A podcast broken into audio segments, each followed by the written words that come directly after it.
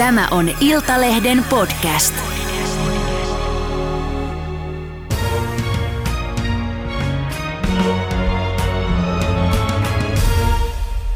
Tervetuloa personal trainer ja somevaikuttaja ja fitnessmalli Meri Turunen. Kiitos. Hei, sä kärsit vuosia todella oudoista oireista ja kesällä 2020 sä sait lopulta diagnoosin, MS-tauti. Kerro ihan omisana lyhyesti, että mikä on MS-tauti? MS-tauti on neurologinen sairaus. Se on tuolla meidän keskushermostossa eli aivoissa ja selkäytimessä. Ja sinne virheellisesti syntyy semmoisia pieniä tulehduksia ja sitten kroppa alkaa korjaamaan sitä tulehdusta. Ja kun se korjaa sen, niin sinne tulee tämmöistä pientä niin kuin arpeumaa.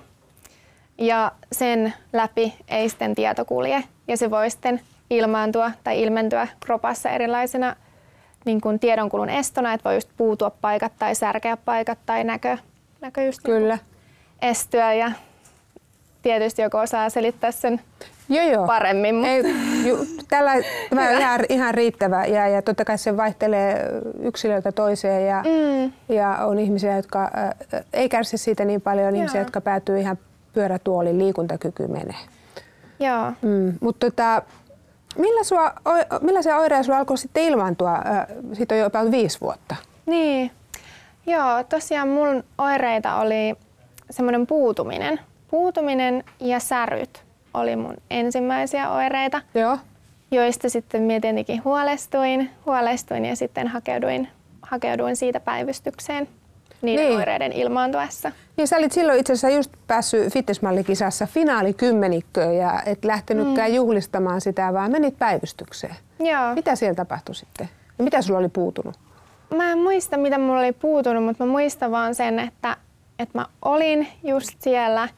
Sitten mulla oli sitä puutumista ja sitä laitettiin hirveästi just niinku paniikin piikkiin. Että sulla on tätä paniikkia. Ai lääkäri sanoi vai?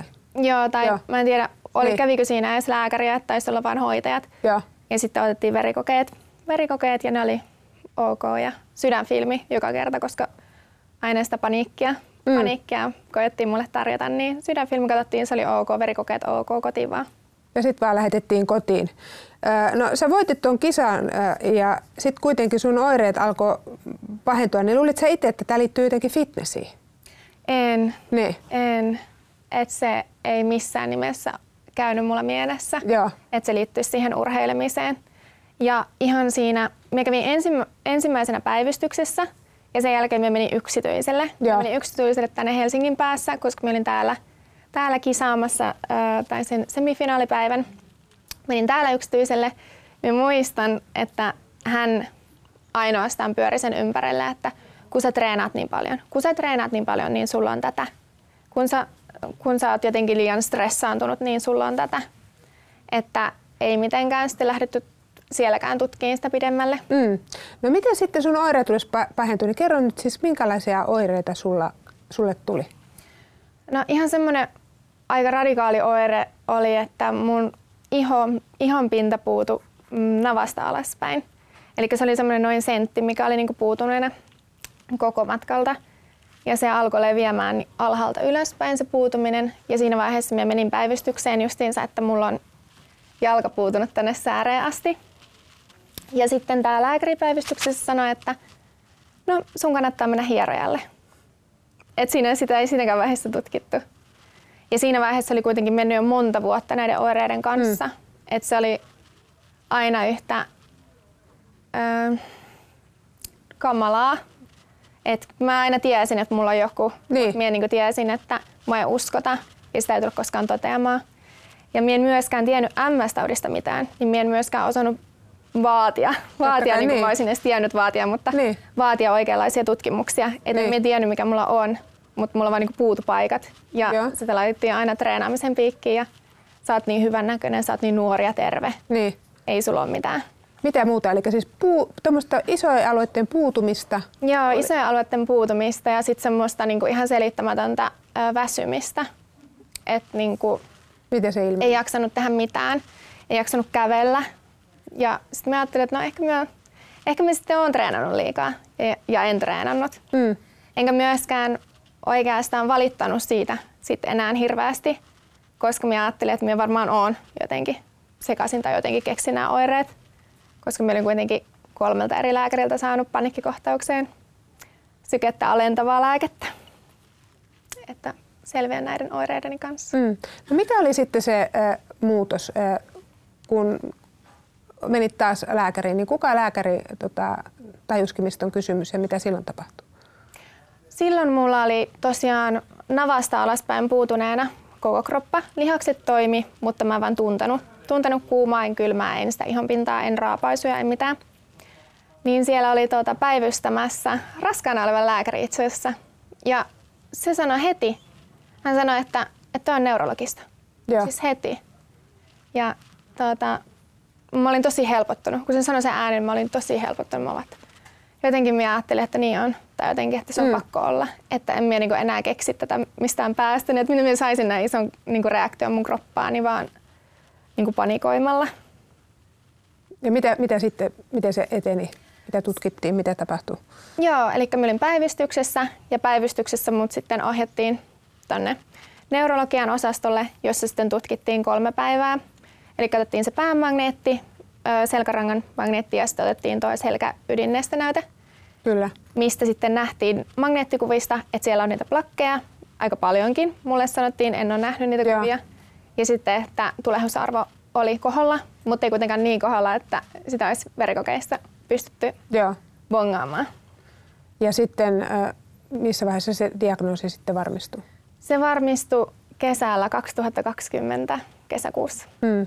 No minkälainen hetki se oli sulle, kun sä sait tietää, että tiedät tosiaan, että sä oot liikunnan alan ammattilainen mm. ja, ja pahimmillaan MS-tauti voi viedä liikuntakyvyn. Minkälainen tieto se sulle oli? Mä olin tosi helpottunut. Siis ihan älyttömän helpottunut. Kaikkien niiden vuosien jälkeen, kun mä olin yksin vaan miettinyt yöllä sängyssä, että heräänkö me huomenna, mistä nämä johtuu nämä oireet, kukaan ei usko mua. Vaikka mä olin oikeasti näin sekaisin, että mm. mulla tulee näitä oireita ja mä vaan panikoin, että mä olin tosi helpottunut. Ja silloin mä olin siellä neurologian osastolla sen kolme päivää, kun mulle tuli lääkärit kertoa sen. Joo. Ja he olivat niinku tosi mukavia. Et tosi kivasti kertoi sen ja tosi paljon otti mut huomioon siinä ja sanoi, että älä, älä googlettele mitään, että mm. sä oot hyvissä käsissä ja tästä alkaa hoito. Joo. No, ö, miten sä voit nyt? Mm, tällä hetkellä mun oireet on semmoisia aaltoilevia. Eli ne tulee ja ne menee. Ja tällä hetkellä on ehkä vähän ei niin kuin huono, mutta aika väsynyt olla, että tästä varmaan suoraan päikkäreille. Mm. No mitä muita oireita, kun sinut aaltoilee, niin minkälaisia ne oireet sitten ny- nykyisin on? Ää, mulla on vaikea kävellä aina välillä. Se välillä menee se kävelykyky ja sitten se palautuu. Ja mulla se kävelykyvyn meneminen johtuu siitä, että mä en tunne mun lihaksia. Joo. Mä en niin kuin, tavallaan vaan tunne sitä, että mitä mä teen niillä lihaksilla. Eli käytännössä lihaksissa on voimaa, kyllä, mutta se tieto ei vaan mene perille. Aivoihin, niin. Niin, että mä tavallaan sanon, että kävellään, mutta sitten se ei niin kuin välttämättä onnistu siinä hetkessä. Mutta sitten taas se mulla palautuu myös mm. se kyky kävellä.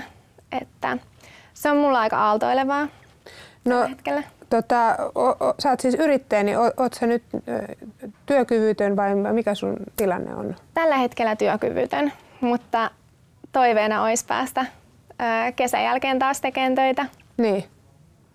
Mikä, mitä sä ajattelet, mikä auttaa sit siihen tässä nyt? Öö, no varmasti se auttaa, ettei tarvitse puristaa niin paljon niin kuin henkisesti, että mm. oikeasti voi vaan sairastaa Mm. Että stressi pahentaa tosi paljon noita oireita ja se kun ei pääse lepäämään, koska mulle sanottiin, että tee vaan töitä, koska sä olet täysin terve, että sä vaan panikoit. Niin sitten mä tein töitä, vaikka mä olin tosi väsynyt. Joo. Ja silleen vähän niin kuin, sit mä olin silleen, että no kyllä mä varmaan voin niin kuin treenata rauhallisesti, kun ei mulla ole mitään. Ja näin. Niin, niin nyt sitten tietää niin kuin levätä ihan eri tavalla. Ja sitten kroppa myös niin kuin palautuu paljon nopeampaa. Ja aivot on myös plastiset, niin sitten ne voi löytää sieltä semmoisia uusia reittejä. Ja sillä tavalla kuntouttaa. Ja nyt kun mä oon saanut lääkityksen, niin se voi myös hajottaa niitä edellisiä plakkeja sieltä pois. Mm. No, pystyisikö se selviytymään yksin vai tarvitsetko apua ihan mm. arjessa? Mm. Ää, en pysty selviytymään yksin.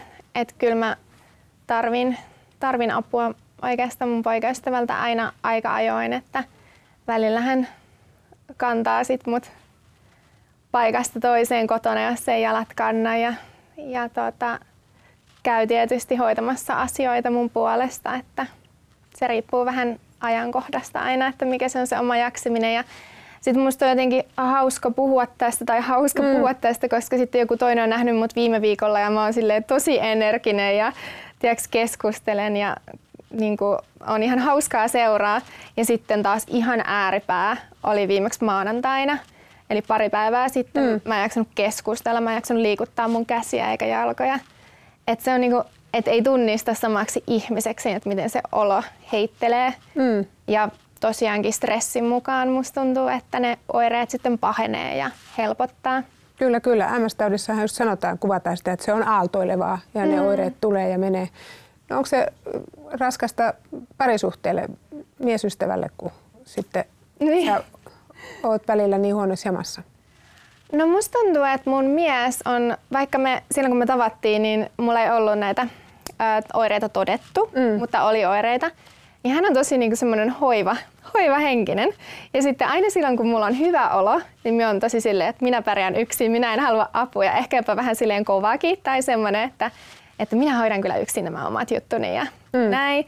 Ja sitten kun mulla tulee nämä oireet, niin mun on vähän niin kuin pakko ottaa sitä apua vastaan mun perheenjäseniltä ja miesystävältä, että toisaalta se on mulle ja meille ihan hyvä, että tulee sellaista niin kuin, että mie pystyn ottamaan tosiaan sitä apua vastaan ja hän voi sitten mua auttaa ja että, että ihan ei meillä sinänsä niin. ole ollut vaikeuksia sen suhteen, että hyvin on mennyt, mutta että on se tietysti erilaista ja mulle inhottavaa, koska mien tykkää olla siinä potilaan roolissa, että mulle sopisi paremmin semmoinen, että minä voin tehdä töitä ja tehdä niitä omia juttujaan ja treenata ja auttaa muita. Mm. Meri, pelottaako sinua tulevaisuus? Liikunta on sun työ myöskin. Mm. Ja tota, jos sulta menee liikuntakyky?